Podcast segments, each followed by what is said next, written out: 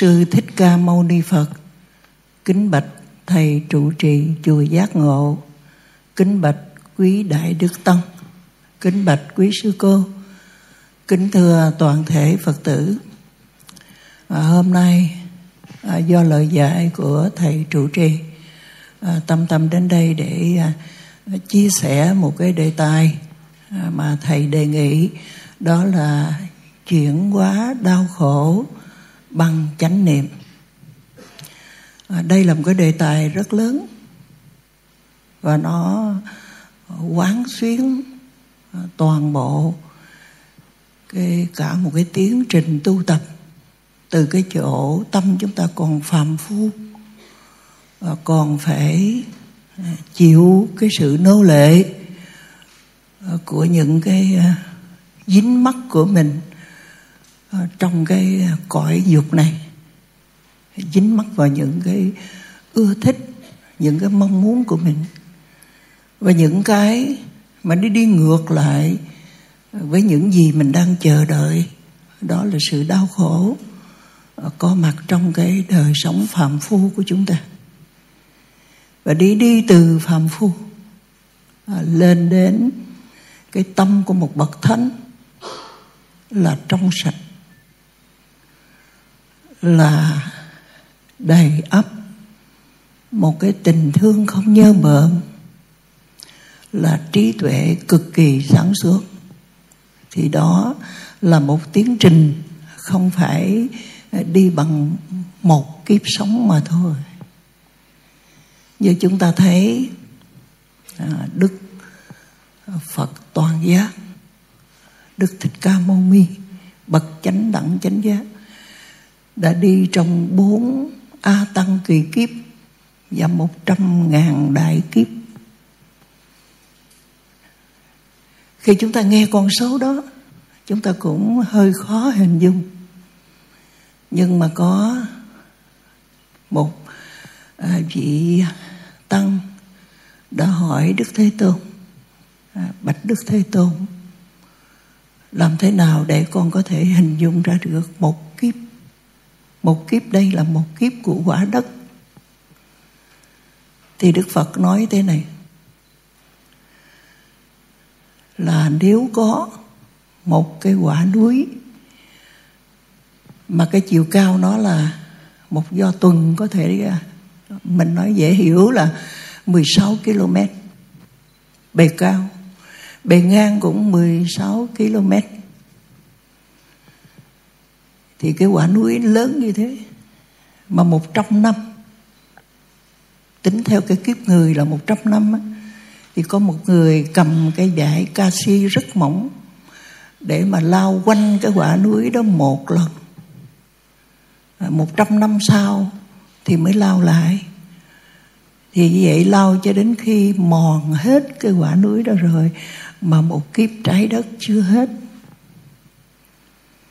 cho nên là vị nào mà ở cái kiếp cuối này mà tu tập có thể thành tựu để mà xóa sạch tất cả những cái đau khổ ở trong tâm của mình à, để trở thành một cái à, bậc thánh, thì đó là cái con đường tu tập đã tính bằng kiếp người và kiếp quả đất.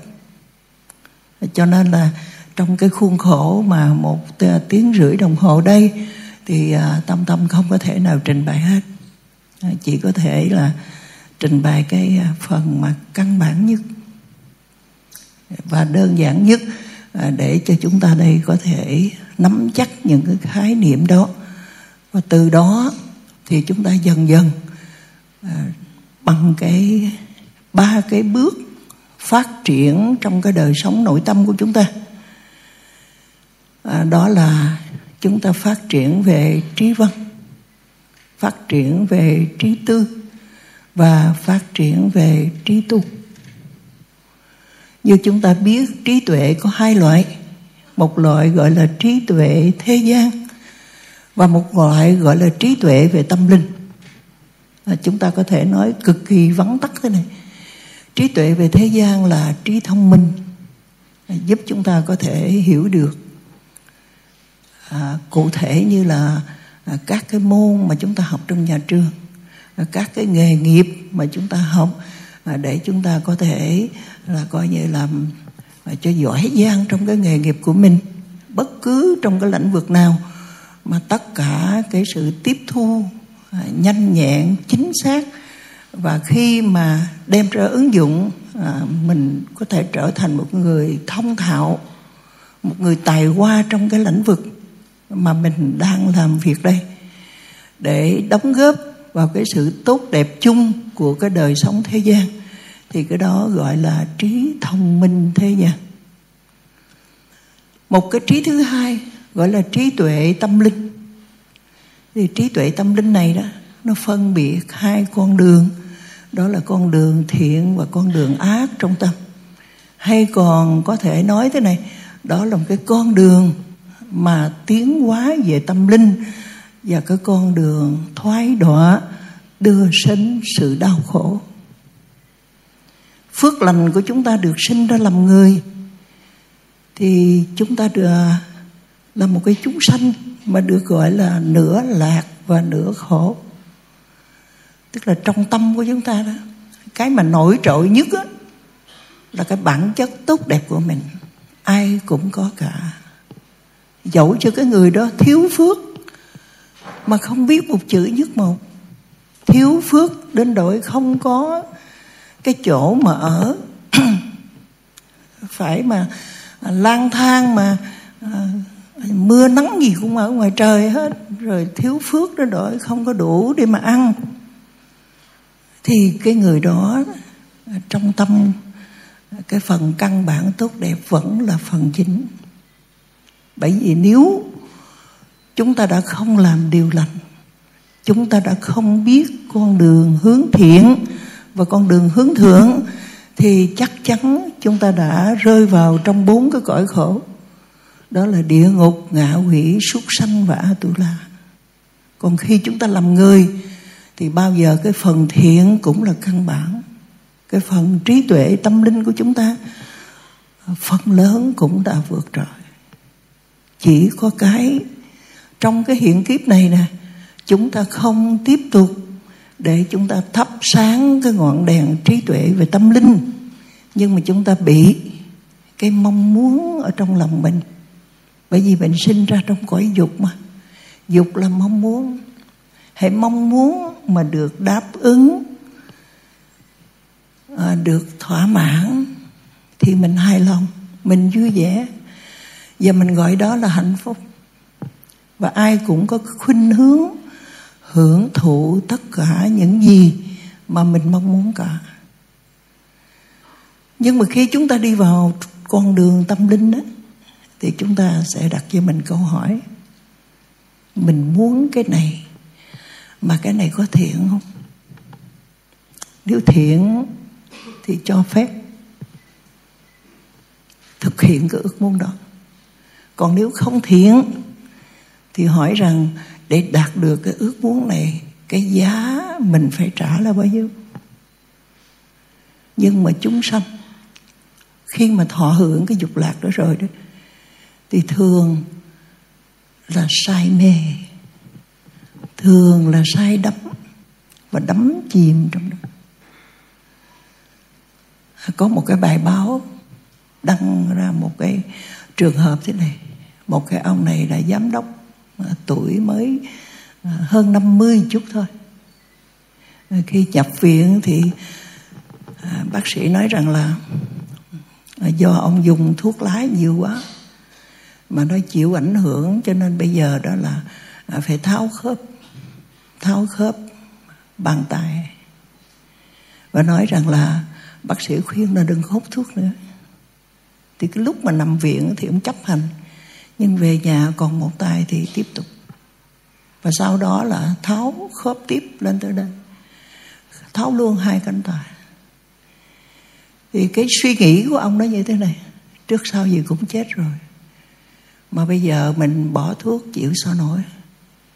À, cho nên là có tiền mà. Thành ra nhờ cái người mà ta săn sóc mình là cái tiếp tục cắm điếu thuốc trong miệng. Và tháo luôn hai khớp chân và chết thì như vậy không những là người ta đã ờ, thích hưởng thụ cái đó người ta sai đắm nó và người ta chìm luôn trong đó và người ta chấp nhận là chết chứ không chấp nhận từ bỏ sự hưởng thụ. Và cái đó trong cái từ của nhà Phật đó, cái đó nói rằng là đó là cái tham luyến của mình cái tham dục của mình mà mình không có nhận ra, không hiểu được. Cho nên á, người này giỏi giang, thông minh, cho nên mới điều khiển một công ty làm việc à, thành công, có lợi tức. Nhưng mà về mặt tâm linh, cái con đường tốt đẹp, con đường tiến hóa về tâm linh của mình không thấy, mà chỉ thấy một cái chút trong cái sự hưởng thụ của mình và chấp nhận tàn phế và như vậy, khi người ta nuôi dưỡng cái sự hưởng thụ đó, thì không phải trong một kiếp mà người ta sẽ đưa đi rất là nhiều kiếp. Và cái mê đó, nó đưa đến sự đau khổ trong cái hiện kiếp này đó là à, thân thể phải chôn từng phần trước khi chôn cái phần còn lại. Và đứng về mặt tâm, thì đó là một cái tâm đang tối và khi nào chúng ta phạm những cái điều không đúng là do tâm chúng ta bị mê mờ, bị chìm đắm. Và chúng ta đi từ cái chỗ chúng ta nhầm lẫn, đi đến cái chỗ lầm lỗi và đi đến chỗ tội lỗi là do như thế. Thành ra khi mà chúng ta bước chân à, vào nơi cửa chùa. Thì nhiều chùa à, có để một cái câu rất là rõ ràng, đó là duy tuệ thị nghiệp. Chỉ có trí tuệ là cái mà mình thường xuyên à, phải huân tập trong từng phút, từng giây cho đến từ kiếp này sang đến kiếp khác cho đến khi cái trí tuệ của mình đó à, như là à, một cái ánh sáng mặt trời à, nó có thể soi hết tất cả những cái gốc tối ở trong cái nội tâm của mình, thì chừng đó mình không có nhầm lẫn nữa. Mình không có sai lầm nữa. Và mình không có lầm lỗi nữa. Mình không có tội lỗi nữa. Thì mình không có đau khổ nữa. Như vậy làm cách nào để chúng ta có thể thắp sáng cái trí tuệ tâm linh. Thì hồi nãy sư cô có nói, có ba cái tầng cấp phát triển về trí tuệ trong tâm của mình. Thứ nhất là trí văn, cái thứ hai là trí tu, trí tư, và cái thứ ba là trí tu. Trí văn là chúng ta nghe, chúng ta đọc, để chúng ta có thể hiểu được giáo pháp của đức phật khi mà chúng ta hiểu đúng được giáo pháp của đức phật, thì khi chúng ta đối cảnh, chúng ta ứng xử, thì chúng ta sẽ có hai cái để nói trong tâm của mình. Mình muốn như thế này, mình muốn ứng xử như thế này, nhưng phật dạy mình ứng xử ra sao? Có chồng có vợ rồi, mà thấy chồng người ta, thấy vợ người ta đó mình lại thấy à, nó như là mình mình cuốn hút về cái người đó. Thì cái cảm xúc đó mình đọc được. Cái sự nối kết đó mình biết được. Cái sự dục giả đó mình nghe thấy được. Nhưng mà mình sẽ hỏi trong tâm của mình mình đi theo cái ý muốn này, mình đi theo cái cảm xúc này mình đi theo cái quyết định này.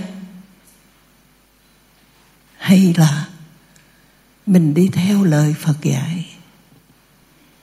Như vậy trong tâm của mình phải có những cái điều căn bản mà Phật dạy trong tâm của mình á, thì chừng đó mình mới có mà nói chuyện. Còn nếu mà mình không có cái trí văn này đó, thì vốn liếng mình có sao mình xài vậy? Mình sẽ nói vậy. Không hưởng chết ai hưởng thà một phút quy hoàng rồi chợ tắt, còn hơn buồn le lói suốt năm canh. Thỏa mãn cái dục vọng của mình nó đứng hàng đâu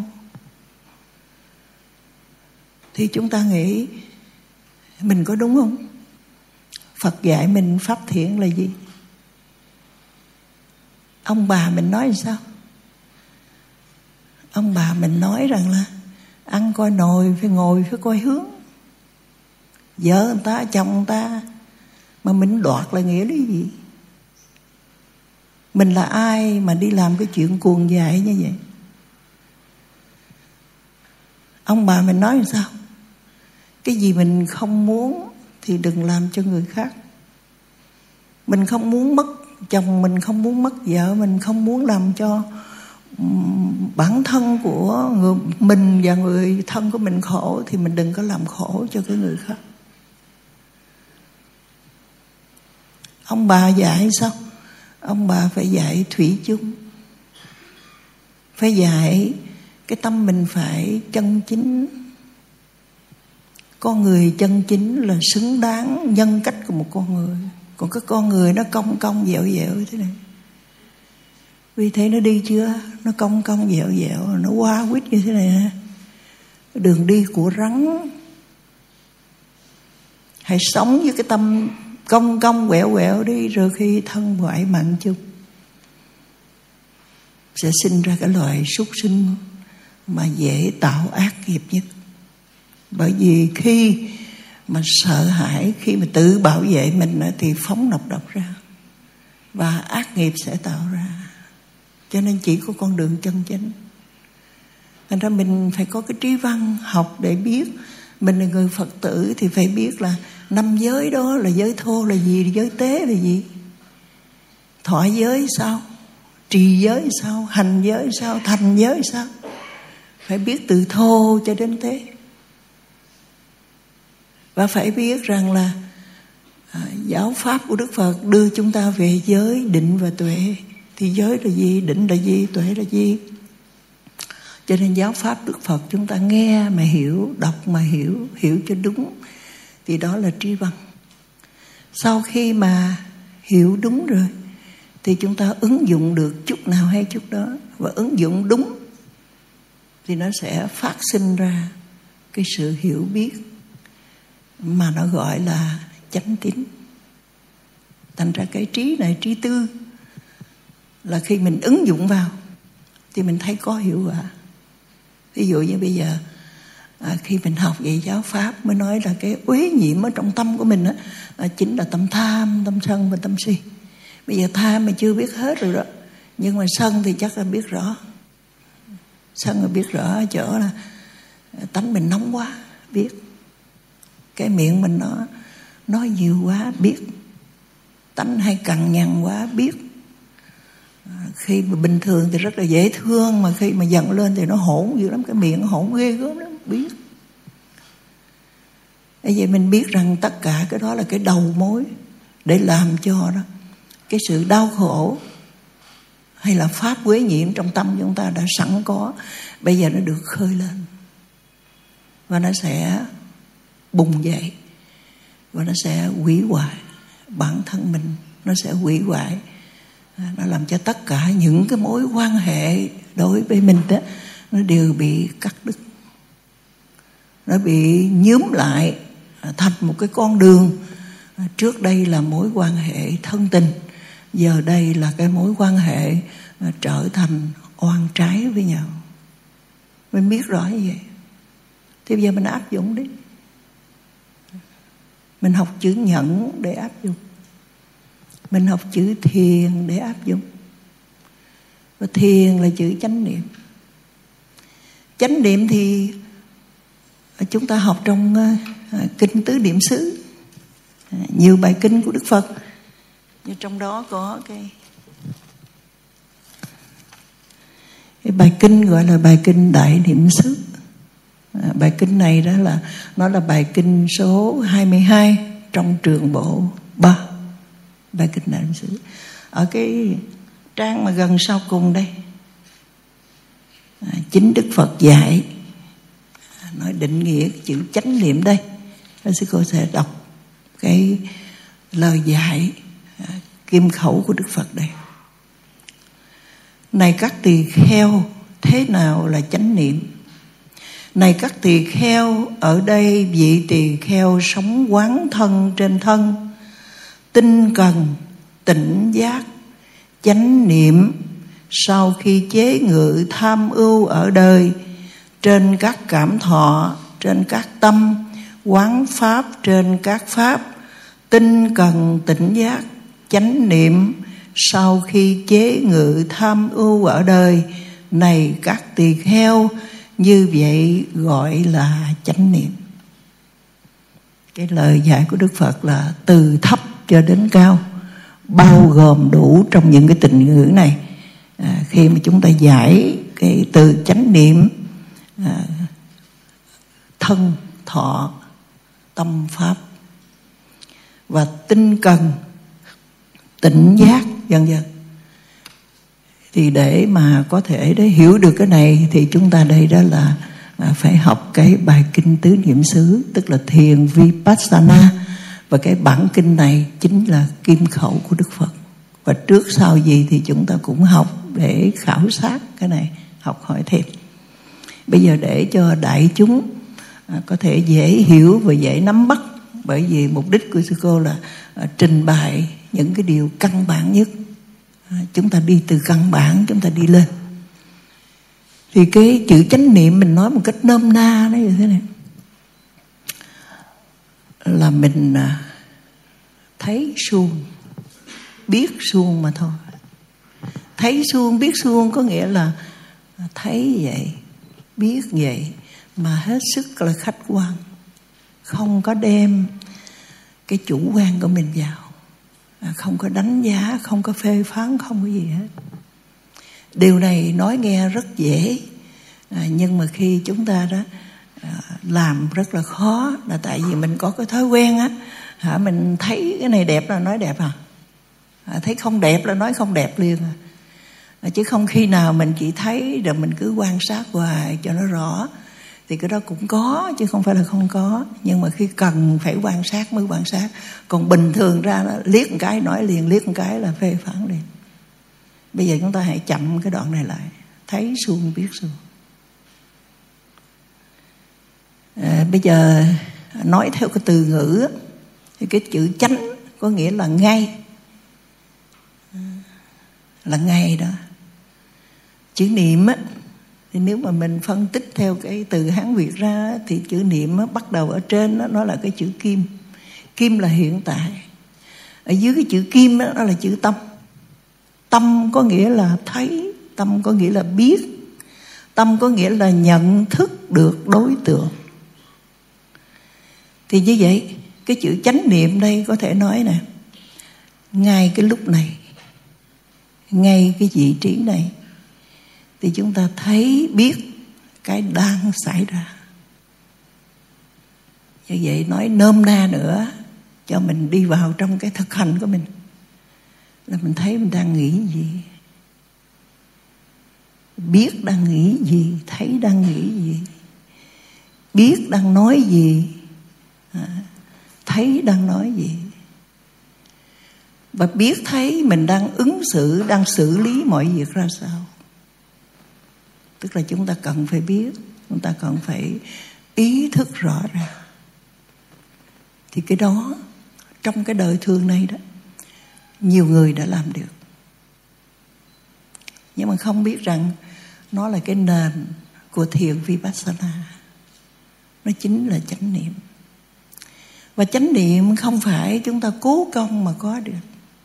Vì chánh niệm thì cái à, sở hữu niệm này đó nó nằm trong 19 cái sở hữu tịnh hảo biến hành.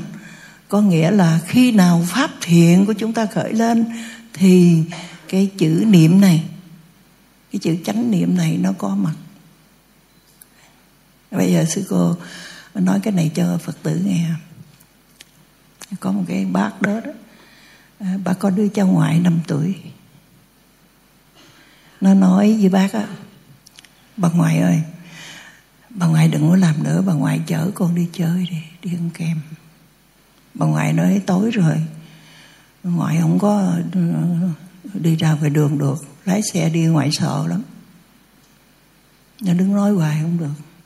Nó đi vô trong phòng, đóng cửa một cái râm. Và nó làm cho đồ chơi của nó loãng xoảng trong đó. Bà ngoại nó cũng không có nói năng gì hết nó thấy nó làm ầm ầm ầm ầm lên vậy không có hiệu quả. Cái nó ra. Nó nói bà ngoại có biết là con giận bà ngoại không? Bà ngoại nói, biết. Bà ngoại có biết là con đóng cửa cái ầm không? Biết. Bà ngoại có biết là con làm đồ đổ tùm tùm hết không? Biết. Rồi thôi, bà ngoại không có nói gì nữa. Rồi đứng một hơi để suy nghĩ thôi ôm cổ bà ngoại hung cái. Ngày mai trời sáng ngoại chở con đi chơi nha phải nói được. Thì quý vị thấy không? Nó năm tuổi. Mà nó thấy cái tâm của nó chứ. Nó thấy cái tâm nó cho nên mới nói với bà ngoại đó. Bà ngoại biết con giận không? À, và nó thể hiện cơn giận của nó. À, nó dùng cái cơn giận của nó để nó làm cái áp lực mà nó buộc bà ngoại phải nghe theo ý nó là đóng cửa cái rầm, là đập đồ loãng xoảng để bà ngoại chịu không nổi, bà ngoại đứng dậy, bà ngoại vô mở cửa, bà hỏi muốn cái gì? Thì bà ngoại đáp ứng yêu cầu đó. Người ta dùng cái tâm sân để khống chế người khác theo ý mình. Như vậy thì chúng ta thấy thế này nó năm tuổi, nó vẫn thấy cái tâm nó mình mình thấy hết sao mình không biết được, biết hết. Như vậy mình thấy được cái tâm mình biết chứ mình đi đứng nằm ngồi, mình thấy hết chứ sao không thấy hết. Nhưng vì mình không để tầm tay. Cho nên cái khả năng mà chánh niệm là cái khả năng đó khi chúng ta sinh ra được làm người, chúng ta có cái tâm thiện. Và sinh ra được làm người đó là chúng ta vốn đã đi trên một cái lối mòn quen thuộc, đó là chúng ta có trí tuệ về tâm linh. Thì bây giờ nó sẽ khởi sanh lại khi tâm chúng ta bình an, mát mẻ, thì cái niệm này nó sẽ khởi sanh. Và chúng ta cứ thấy cái niệm đó làm việc và chúng ta tiếp tục sử dụng nó làm việc, giống như chúng ta đã có một cái cây đèn pin ở trong tài và bây giờ chúng ta, nó đã lóe sáng lên rồi, thì chúng ta tiếp tục giữ cái đèn pin đó để nó soi soi sáng. Cho nên một cái nấc nữa trong cái chánh niệm đó là nhận biết thực tại các pháp xuất hiện tự nhiên và hoàn toàn vô ngã. À, cái này sẽ được giải thích khi mà chúng ta lên một cái cấp nữa. À, tức là từ cái căn bản xong rồi chúng ta lên từng cấp một thì chúng ta sẽ hiểu rõ cái này. À, đây mình chỉ nói à, coi như là sơ qua vậy thôi để cho mình nắm bắt. Thì như vậy những cái trạng thái tâm chúng ta chúng ta đều có thể thấy biết được hết. Và cái thấy biết đó chính là chánh niệm tất cả những cái hoạt động mà thuộc về thân của chúng ta này à, chúng ta bưng ly nước lên uống. Miệng chúng ta nói, chân chúng ta đi, tay chúng ta vói lấy đồ, tất cả chúng ta đều biết hết. Đó là chánh niệm.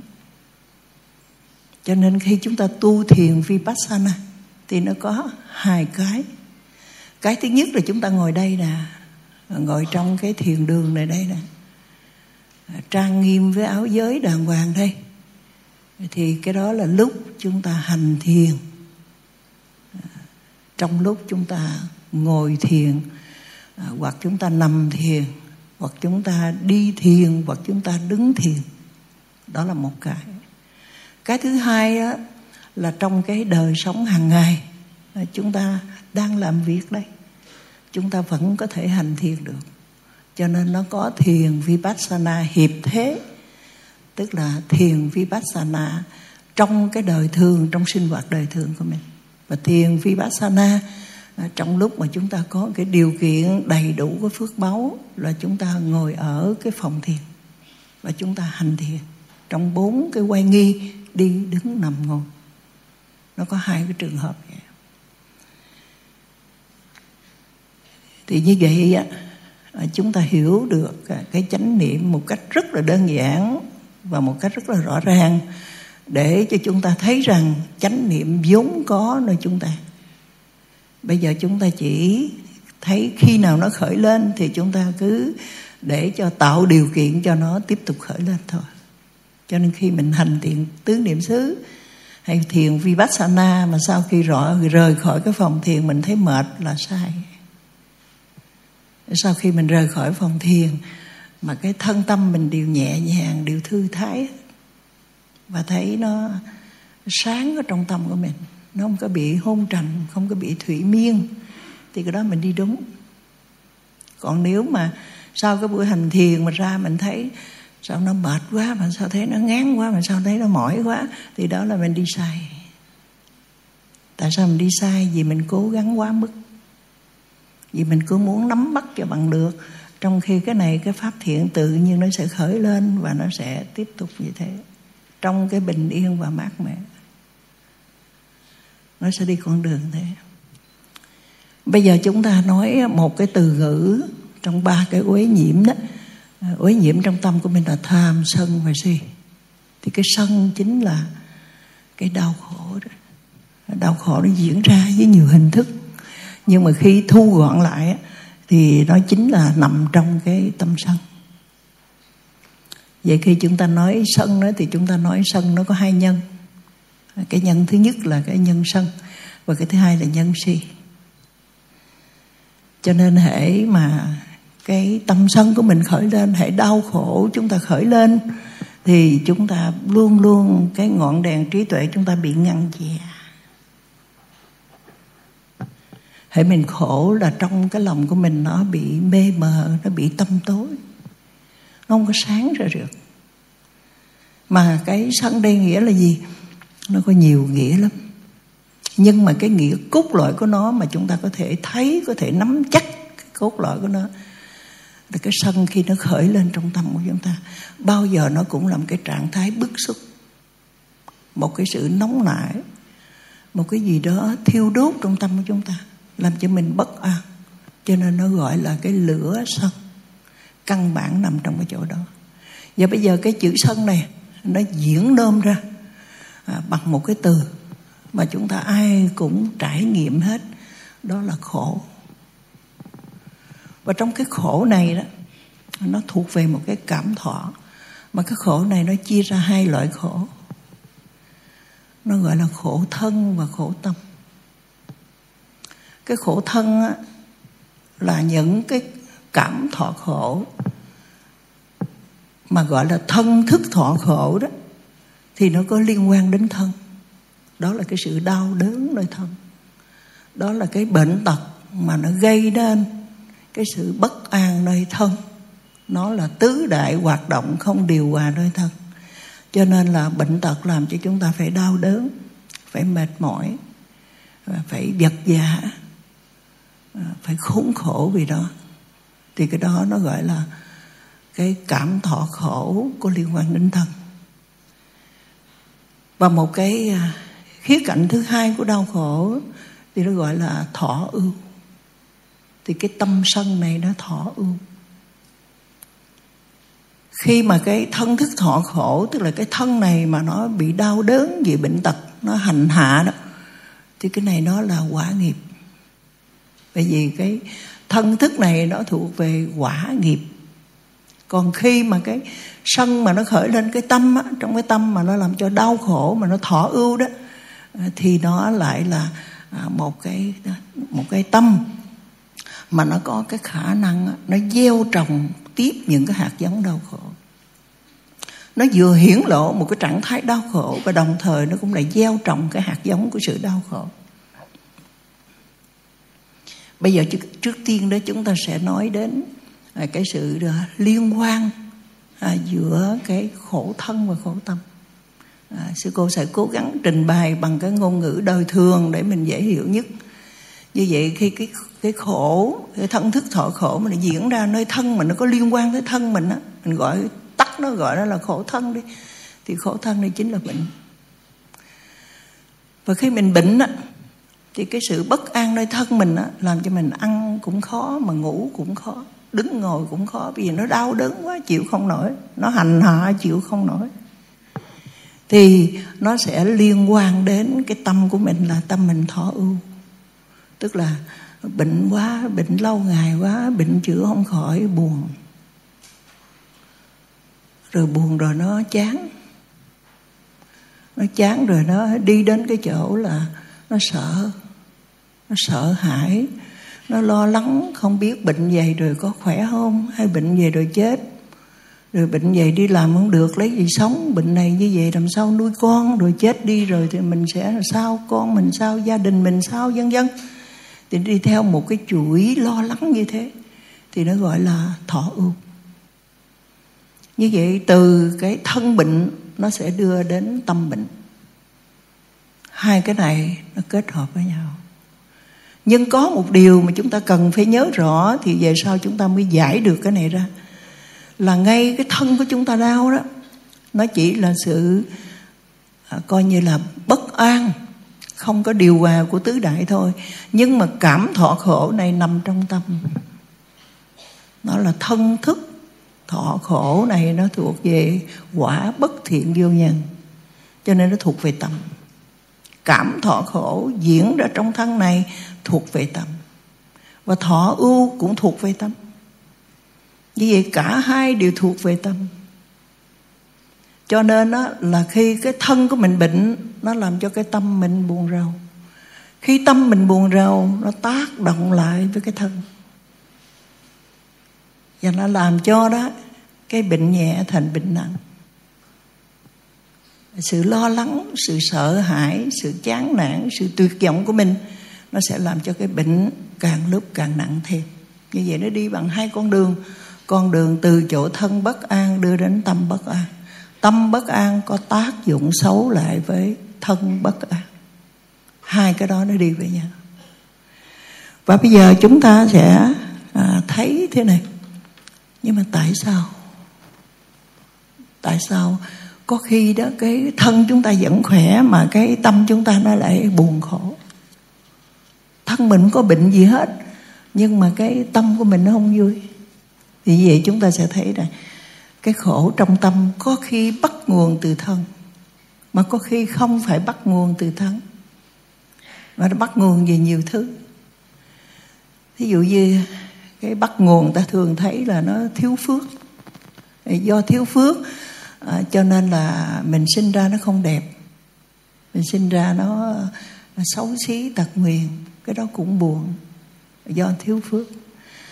À, do thiếu phước cho nên là mình à, sinh ra đó là thiếu ăn thiếu mặc. Do thiếu phước cho nên mình sinh ra đó không có giỏi giang thông minh như người khác. Do thiếu phước cho nên là mình đụng tới cái gì á, thì nó cũng đều thất bại hết nó không có đưa tới cái sự thành công. Người ta khổ do thiếu phước. Rồi à, người ta không phải chỉ khổ do thiếu phước. Người ta còn khổ là vì người ta mong muốn nhiều quá. Muốn cái gì mà không được thì khổ. Hoặc là muốn cái đó đó mà nó được rồi, nhưng bây giờ nó suy sụp rồi. Bây giờ nó suy yếu rồi. Bây giờ nó không còn nữa thì người ta vẫn khổ. Cho nên là cái khổ trong tâm chúng ta, nó làm cái trạng thái bất an. Khi chúng ta mong muốn thật nhiều mà chúng ta không đạt được thì chúng ta sẽ cũng khổ thật nhiều. Và như vậy trong tâm chúng ta lúc nào nó cũng dao động. Nó dao động như thế này. Nó không có bình yên được. Thành ra cái khổ đó làm chúng ta bất an. Hoặc là cái khi mình khổ do gì? Do mình phạm cái gì đó và bây giờ cái hối trong tâm của mình nó phát sanh lên. À, bởi vì cái sân nó đi trong sân tật lẫn hối. Làm cái gì đó sai rồi làm cái gì đó có tội rồi làm cái gì thất đức rồi làm cái gì phạm giới rồi thì bây giờ trong lòng của mình bất an hối hận hoài. Thì đó là cái khổ.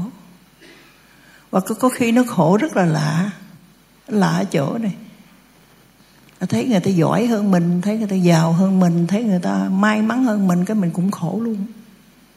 Mình nói trời sao người đâu mà ăn không hết mà người đâu phết hủng khẩm? À, tại sao mà người ta giàu người ta đẹp người ta giỏi gia đình người ta hạnh phúc còn mình gì cũng không có? Mình thấy tuổi thân quá thấy tuổi phận quá cũng là khổ. Thấy không? nhiều cái nguyên nhân mà nó đưa đến cái khổ cho mình nhiều lắm. Như vậy khi mình muốn giải trừ cái khổ ra đó, thì mình phải biết rõ nó là ai. Nó từ đâu đến, và nó đến đây để làm gì, và nó tác động nơi thân tâm của mình ra sao.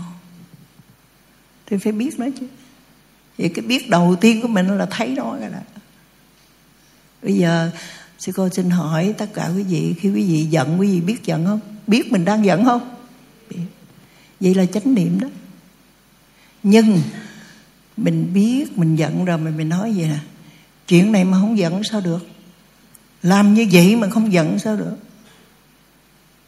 Tôi giận là đúng rồi. Và cái tâm sân nó luôn nói vậy.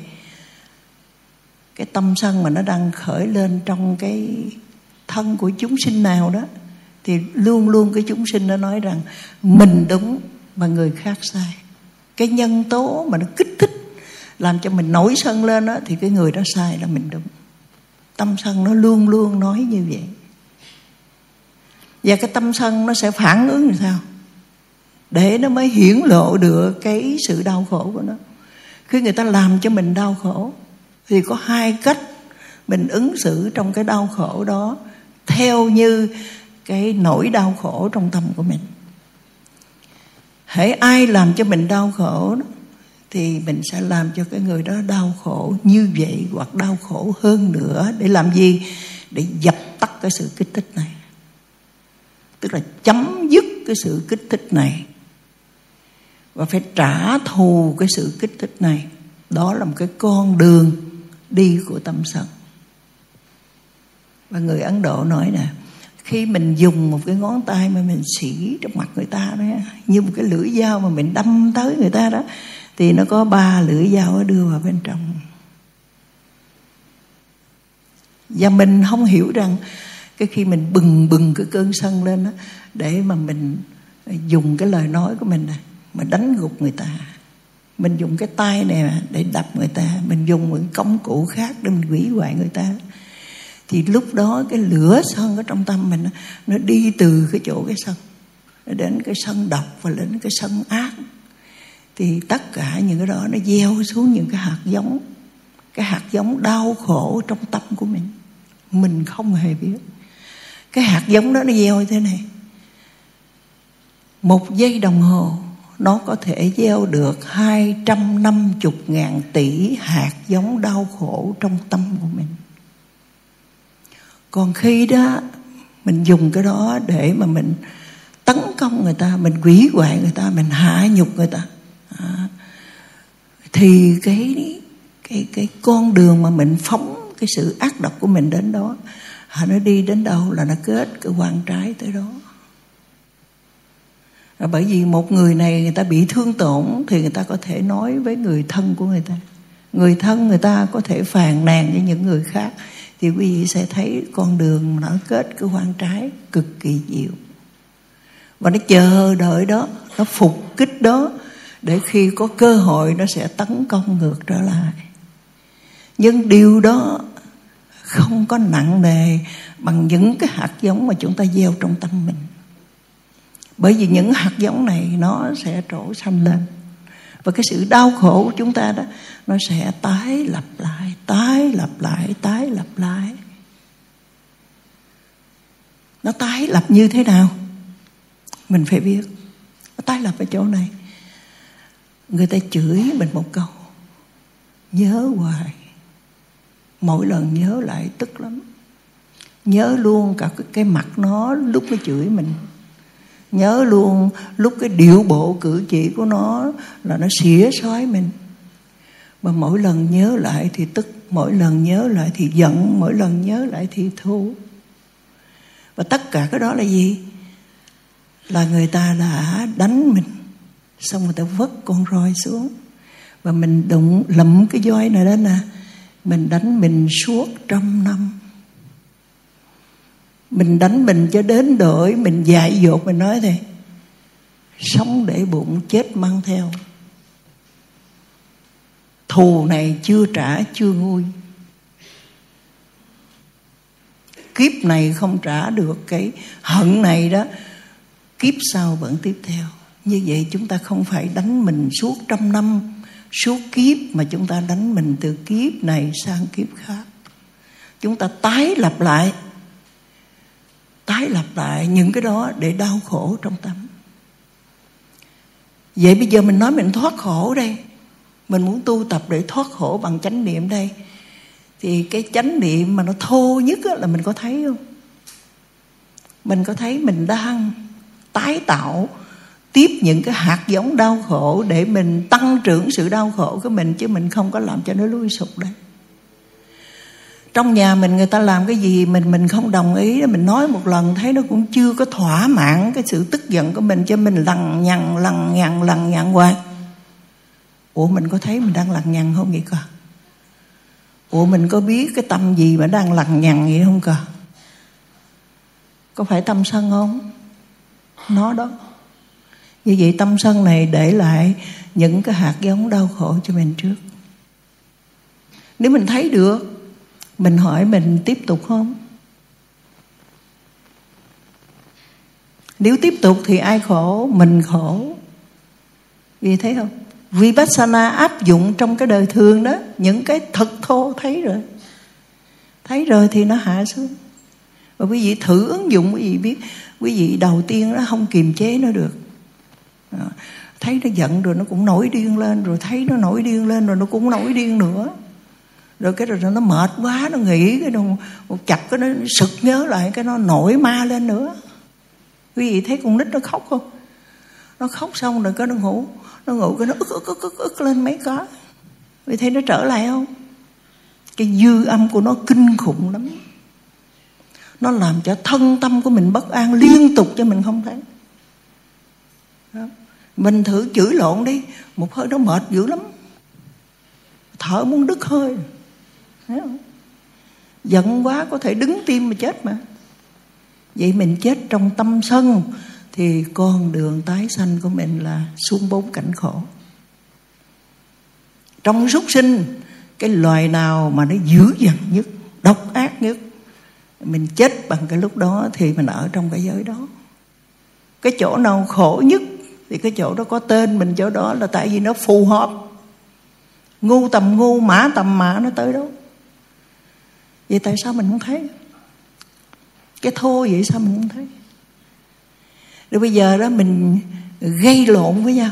Khi mà gây lộn, cái đầu mình nó ghê gốm lắm. Nó phải nghĩ là nó sử dụng cái từ ngữ nào nói rất ngọn à, rất rõ và rất sắc. Và cái lưỡi này nè, bây giờ nó thành lưỡi gươm, thành lưỡi kiếm. Và một cái lời nói nó nói ra đó, như muối sát kim châm nói làm sao mà ta nghe xong mà ta rụng rời ta không sống nữa là nó mới nói. Độc ác và nó thô tháo đến như vậy.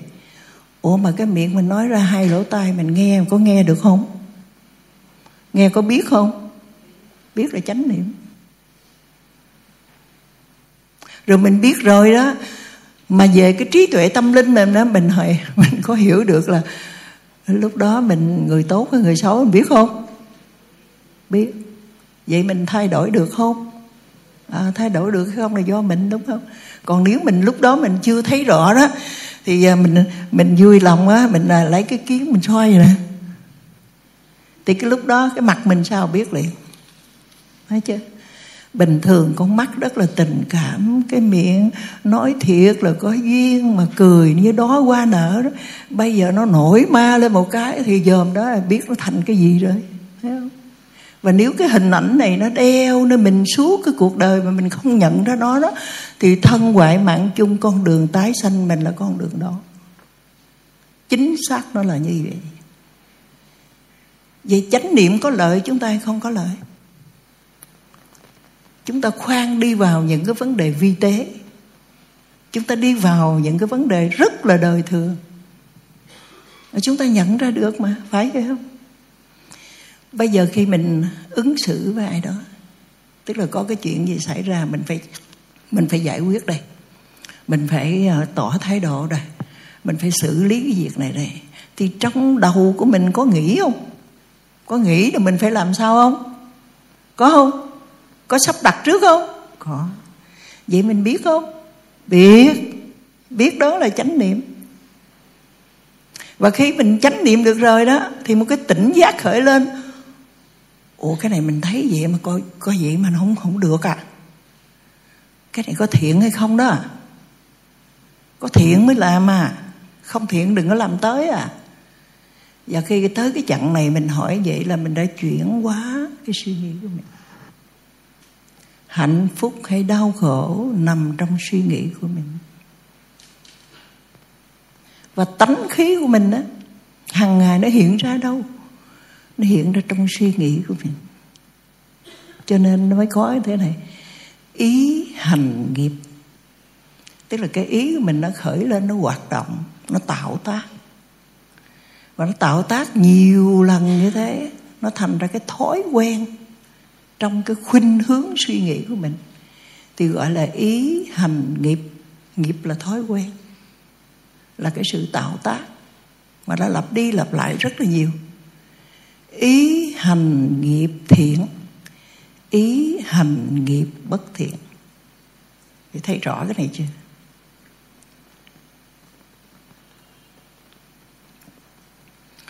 Nhiều người nói rằng,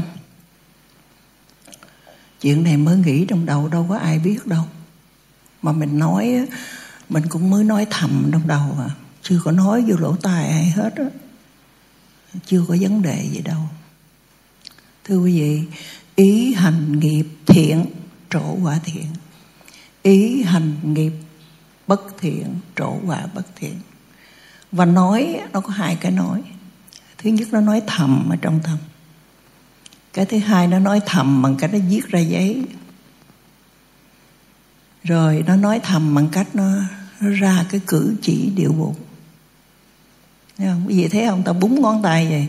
Mình nhìn cái người đó ta búng ngón tay về đầu tay chân bộ hạ biết là làm cho cái người đó biến đi đi. Chứ đâu cần phải nói ra. Nhưng mà điệu bộ cử chỉ này là nó hiển lộ cái tâm muốn như thế nào. Thấy rõ này chưa? Điều nó nói bằng lời nói. Và cái lời nói nó cũng trớ trêu lắm. Có khi nó nói thẳng vậy. Có khi nó không phải nói Nói vòng vòng. Thấy chưa? Nói vòng vòng Ứng xử vòng vòng. À, Đối xử với người này rất là tử tế. Đến chi? Để người tin Sau khi tin rồi mới giết dễ. Cho nên là Nó nằm ở đâu mà nó đi ra cái chỗ đó Nằm trong ý nghiệp. Vậy ý nghiệp là then chốt Để đưa ra cái lời nói Nói thầm trong tâm biểu lộ ra ngoài bằng nhiều cách và ứng xử này cũng do tâm điều khiển. Vậy tâm đây là mấu chốt tất cả mọi thứ. Và nếu chúng ta thấy nó từ khi nó mới hiện ra, từ khi nó nói ở trong đầu, rồi nó nói ra bằng miệng, nó viết ra, chúng ta đọc lại, chúng ta nghe lại, chúng ta thấy, thì nó lúc nó nghĩ lên, chúng ta đã kịp điều chỉnh, thấy trước điều chỉnh sao? Nói lên rồi chúng ta thấy được, chúng ta điều chỉnh được. Hành động rồi thấy được, điều chỉnh được. Như vậy chúng ta thay đổi cuộc đời chúng ta được không? Được.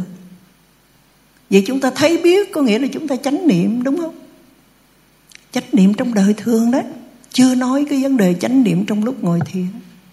Trong lúc ngồi thiền thì cái, chúng ta chỉ cần học trong cái bài kinh tứ niệm xứ này, chúng ta đi từng bước chính xác như lời Phật dạy chúng ta. Chúng ta cũng đi từ căn bản.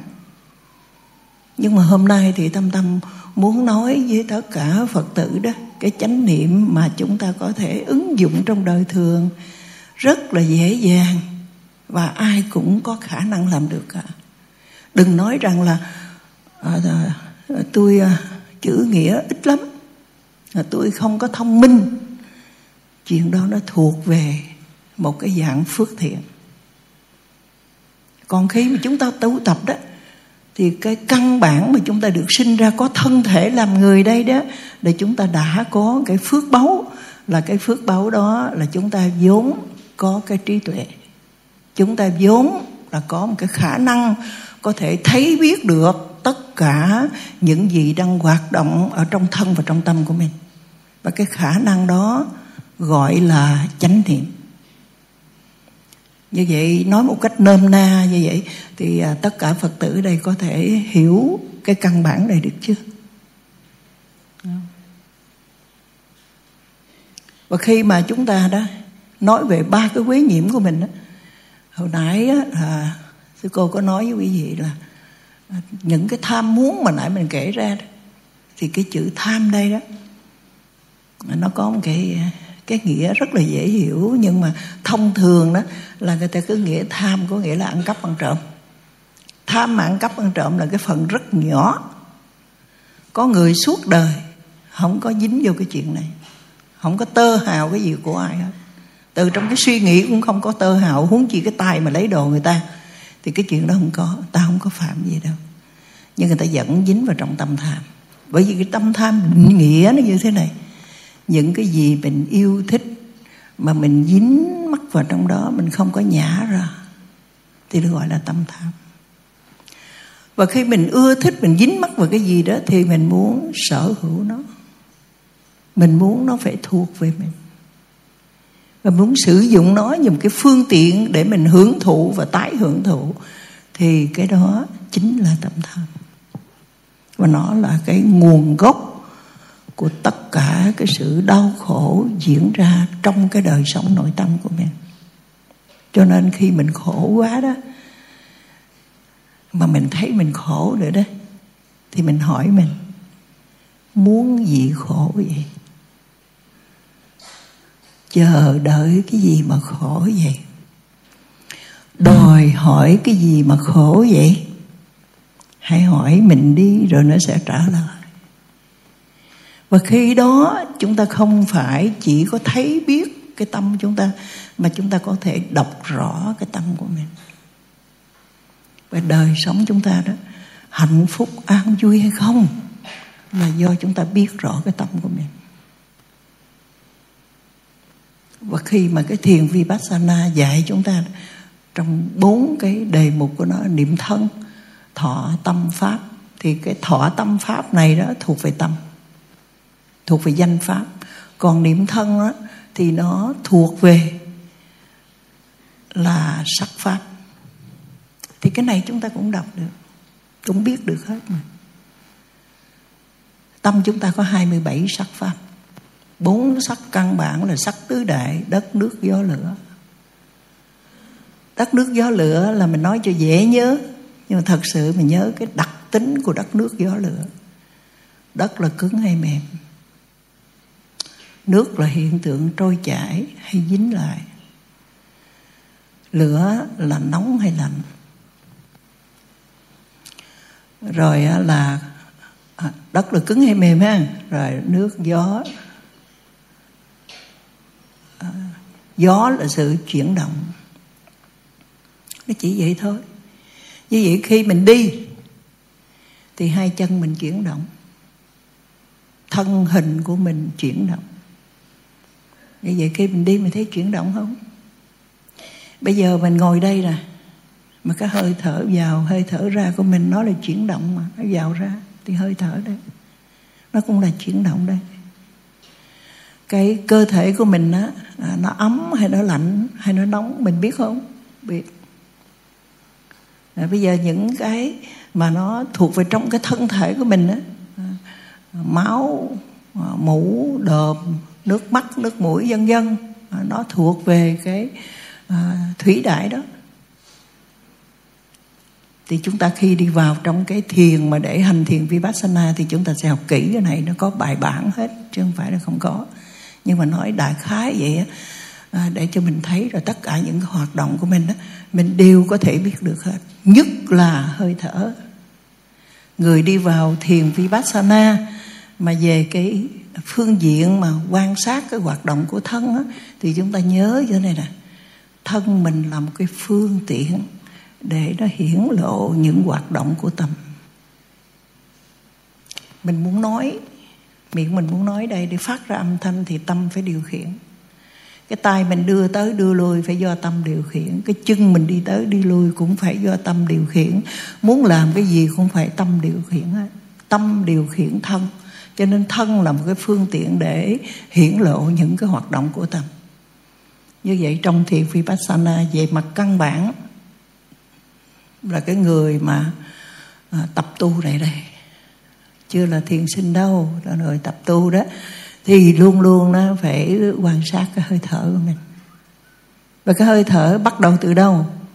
Bên ngoài là gió nhưng mà mỗi người khi mà nó gió nó đi vào nơi hai cái cửa hàng này nè và đi vào trong á thì đây là bắt đầu cái hơi thở.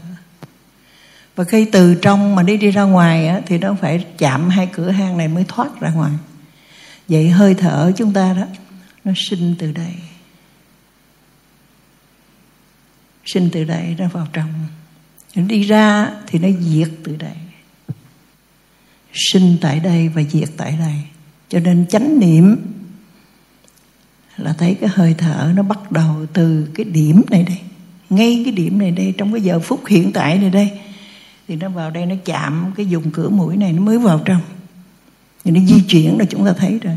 Nhưng mà khi nó chạm nó để lại cái nhiệt độ. Và từ bên trong ra nó cũng để lại cái nhiệt độ. Thì khi cái người hành giả, cái người tu tập thiền, quan sát cái hơi thở À, từ cái cửa mũi này vào trong từ trong nó ra cái dùng cửa mũi này quan sát cái sự di chuyển cái hơi thở của nó và thấy nó nóng hay ấm. Tức là cái người này đã thấy cái hoạt động của tứ đại. Nói nghe đơn giản nhưng mà rồi mình sẽ thấy rất là sâu sâu ở chỗ này đây. À, nói tiếp cái phần này thì nó mới xong cái phần căn bản à, của cái bài ngày hôm nay chứ chưa phải là có thể đào sâu được. Là như tất cả chúng ta sinh ra trong cõi dục đó, thì hàng ngày chúng ta chú trọng tới cái bữa ăn của mình. Và mình coi rằng à, cái bữa ăn mình là hết sức quan trọng cho cái à, sức khỏe và cái sự sống của mình. Cái thứ hai nữa là cái nước uống. Còn cái hơi thở kệ nó chừng nào nó nghẹt thở thì mới để ý thứ đó còn bình thường ra không có vấn đề gì hết. Nhất là ăn gì đủ. Còn mấy người nào mà à, nhậu nhẹt thì uống rồi mới ăn cái lần thứ hai đúng không? Mấy người hút chích ấy, thì những người đó là ăn uống không thành vấn đề mà hút chích mới là cái à, chánh yếu của người ta. Vì người ta thọ hưởng dục lạc bằng cái con đường đó. Nhưng mà các cái nhà khoa học, y học, cũng như các cái bậc về tâm linh thì nói ngược lại với mình hết. Mới nói rằng là nhịn ăn tuần chưa chết, nhịn uống ngày chưa chết, nhịn thở có mấy phút chết rồi. Phải vậy không? Cho nên bắt đầu cái sự tu tập là bắt đầu tới cái trọng yếu của sự sống. Trọng yếu của sự sống là hơi thở. Chúng ta đã thở từ khi làm cái thai bào trong bụng mẹ. Và lúc ra khỏi cái thai bào, thì cái sự sống chúng ta phần lớn được nuôi sống bằng hơi thở. Cho nên những người tu thiền định thì cái hơi thở nó được ở ngoài nó đưa vô đó, nó lọc, thanh lọc cái cơ thể và đồng thời nó cung cấp cái đậm chất để nuôi cơ thể. Cho nên cái người mà hành thiền định đó, thì người ta ăn rất ít mà sức khỏe người ta rất là tốt vì thấy thế nó giảm lần chưa? Và cái hơi thở đó nó có một cái điều rất là đặc biệt. Mà khi chúng ta quan sát nó chúng ta sẽ thấy tất cả hai điều. Nó chở hai cái thông điệp. Cái thông điệp thứ nhất đó, là nó phản ánh cái sức khỏe của mình. Cái thông điệp thứ hai là nó phản ánh cái hoạt động nội tâm của mình. Như nó chở hai cái thông điệp chứ không phải một bây giờ nói theo cái bình thường để ai cũng nhận ra nha. Bây giờ mình tức giận hoặc mình lo lắng quá đó, thì mình để ý, mình sẽ thấy cái hơi thở của mình nó gấp rút. Hơi thở mình nó ngắn lại, nó gấp rút lại. Và nó làm cho mình mệt, đúng vậy không? Vậy cái hơi thở này nó sẽ hiện lộ hai thứ. Thứ nhất là mình mệt bởi vì buồn quá vì bực quá vì giận quá vì ờ, gây gỗ nhiều quá bây giờ nó mệt. À, cho nên là cái hơi thở nó gấp rút. Mà nó cũng thể hiện là cái tâm mình nó, nó đang khổ nằm trong cái trạng thái sân cho nên nó gấp rút. Như vậy nó là cái thông điệp chuyên chở hai thứ. Và lúc đó nếu mình quan sát nữa thì cái lúc mà cái hơi thở mình gấp rút nghề á thì nó lại nóng lên nhiều hơn. Hơi thở nóng lên đó, thì như vậy đó, cái hơi thở nó chở hai cái thông điệp, chứ không phải một. Cho nên lúc đầu trong cái chánh niệm của mình đó, để về cái căn bản đó, mình để ý hơi thở từ bên ngoài vào trong, từ trong ra ngoài. Và nó đó, nó đi như vậy, mang theo cái nhiệt độ như thế nào. Như vậy ngay cái dùng cửa mũi này, chúng ta thấy bắt đầu hơi thở. Ngay cái dùng cửa mũi này, chúng ta thấy kết thúc cái hơi thở sinh tử nằm đây. Vô thường nằm đây. Hãy có vô thường thì có khổ và có vô ngã. Cái này chúng ta sẽ lần lần học và chúng ta sẽ hành trì để lần lần thấy rõ. Hôm nay trong cái căn bản này nói như thế. Và để chúng ta sẽ biết được là cái căn bản của chánh niệm đầu tiên là chúng ta dùng cái hơi thở để mà rèn luyện cái năng lực chánh niệm của mình. Rèn luyện năng lực chánh niệm là gì? Là rèn luyện cái khả năng quan sát, cái khả năng thấy biết và thấy biết cái hơi thở. Đầu tiên thấy nó vô nó ra. Đầu tiên thấy nó vô nó ra, nó có cái hơi nóng. Sau đó, cái này chúng ta sẽ lần lần đọc được cái thông điệp về hoạt động của thân và thông điệp hoạt động của tâm cho nên nó con câu ngắn gọn nói thế này.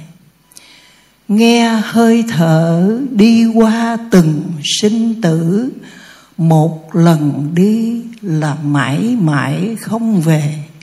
Con nước nhỏ chở hết niềm biển lớn, ta ngồi nghe cuộn chảy những ba đào. Sinh tử đã có trong từng hơi thở vì cái hơi thở mà nó vào nó ra là vĩnh viễn không có trở lại. Một cái hơi thở mới. Nhưng mà cái sanh tử này nó vào nó sinh diệt sinh diệt trong từng tế bào cơ thể, trong từng hơi thở, trong tất cả tâm của chúng ta đều sinh diệt. Sự sống nó bao gồm cả cái sự sinh và sự diệt đó. Chúng ta có thấy biết hay không? Như vậy đau khổ của chúng ta đến rồi nó sẽ ra đi. Cái sự mà chúng ta gọi là hỷ lạc trong cái cuộc đời mà chúng ta tìm kiếm nó cũng sẽ đến và nó ra đây nhưng cái gì sẽ là cái mà làm cho chúng ta trụ lại được à, giữa cái đau khổ và cái hỷ lạc này đấy? Bởi vì cái hỷ lạc để rồi sau đó mà đau khổ là cái hỷ lạc bất thiện. Chúng ta không nên tìm kiếm nó là cái dục lạc mà chúng ta hưởng thụ ở thế gian. Thoáng đến rồi thoáng đi. Cho nên nó sẽ đẩy chúng ta đi từ cái cực này sang cái cực khác. Và thông thường đó, người ta đẩy cái đau khổ đi để người ta tìm sự hỷ lạc. Người ta tìm sự hỷ lạc rồi nó không đáp ứng được thì người ta lại khổ đau. Vì thế không, bữa nay ăn ngon quá. Vui. Vui vẻ. Hỷ lạc mai cho ăn, y như vậy cũng hỷ lạc. Mốt bữa kia ba tháng trời cho ăn vậy bệnh luôn. Có đúng không? Như vậy hỷ lạc hưởng hoài cũng trở thành đau khổ mà. Nhưng hỷ lạc của chư phật không bao giờ có sự đau khổ. Là bởi vì sao? Nó không có đi theo con lắc, mà nó an trụ ở đây. Cho nên chánh niệm đầu tiên khi chúng ta thấy hoạt động của thân thấy hoạt động của tâm trong tất cả những cái trạng thái đó là cái tâm chúng ta nó an trụ ở đây nó vững chãi ở đây. Bởi vì nó có an trụ nó mới thấy được tất cả và nó sáng suốt. Và cho đến khi mà cái này đó, nó trở thành là thường trực trong đời sống nội tâm của chúng ta thì cái khi đó, cái tâm chúng ta chỉ có bình yên, chỉ có sáng suốt, chỉ có sự an lạc mà thôi. Chỉ có niềm vui thôi, không có cái gì khác hơn cả. Cho nên mình rèn luyện cái chánh niệm để để học hỏi từ đau khổ những cái bài học để mình trưởng thành. Mình học hỏi từ đau khổ đó, tại sao tôi phải đau khổ như vậy? Thấy rõ, biết rõ như vậy, để mà không còn dính mắc vào đây nữa. Những ai đó mà thật sự có hôn nhân và thật sự có chia lìa, dùng chữ thật sự có chia lìa nghĩa là bây giờ đó, cái gì mà hồi trước đó, nó gọi là nó dán dính lại như hai miếng giấy mà kẹp dính gì đó, thì bây giờ keo nó đã rã hồ, nó đã tan rồi tức là thản nhiên không còn gì hết đó. Thì khi người ta nhìn lại tất cả những cái nó trải qua cuộc đời, người ta sẽ hỏi là à, tại sao mình lại có thể mê đắm đến như vậy? Bởi vì bây giờ mình đã tỉnh táo rồi. Còn lúc mình đau khổ là lúc mình còn dương vấn mình muốn trở lại. Và nó không được cho nó cứ đẩy qua đẩy lại vậy. khi mình an trụ thật sự, mình nhìn thấy thật sự rồi mình mới hỏi mình, tại sao ngu vậy? Tại sao mê muội như vậy? Tại sao đắm chìm như vậy? Và khi mình thật sự sáng suốt rồi đó, mình sẽ được quý được cái tự do của mình, cái an lạc của mình. Và tự mình có thể tồn tại được, có đứng vững được, không dựa bên này cũng không dựa bên kia. Có phải vậy không? Như vậy chánh niệm có cần thiết trong đời sống chúng ta không? Chánh niệm có phải cực khổ mà có được không? Không. Tất cả rất là bình thường, rất là rõ ràng. Nguyện cầu hồng ân tam bảo gia hộ cho tất cả chúng ta đây. Giữ tâm mình được thiện lành và sáng suốt. Như vậy chúng ta sẽ được luôn luôn sống trong chánh niệm và tỉnh giác. Nam mô bổn sư thích ca mâu ni phật. Phật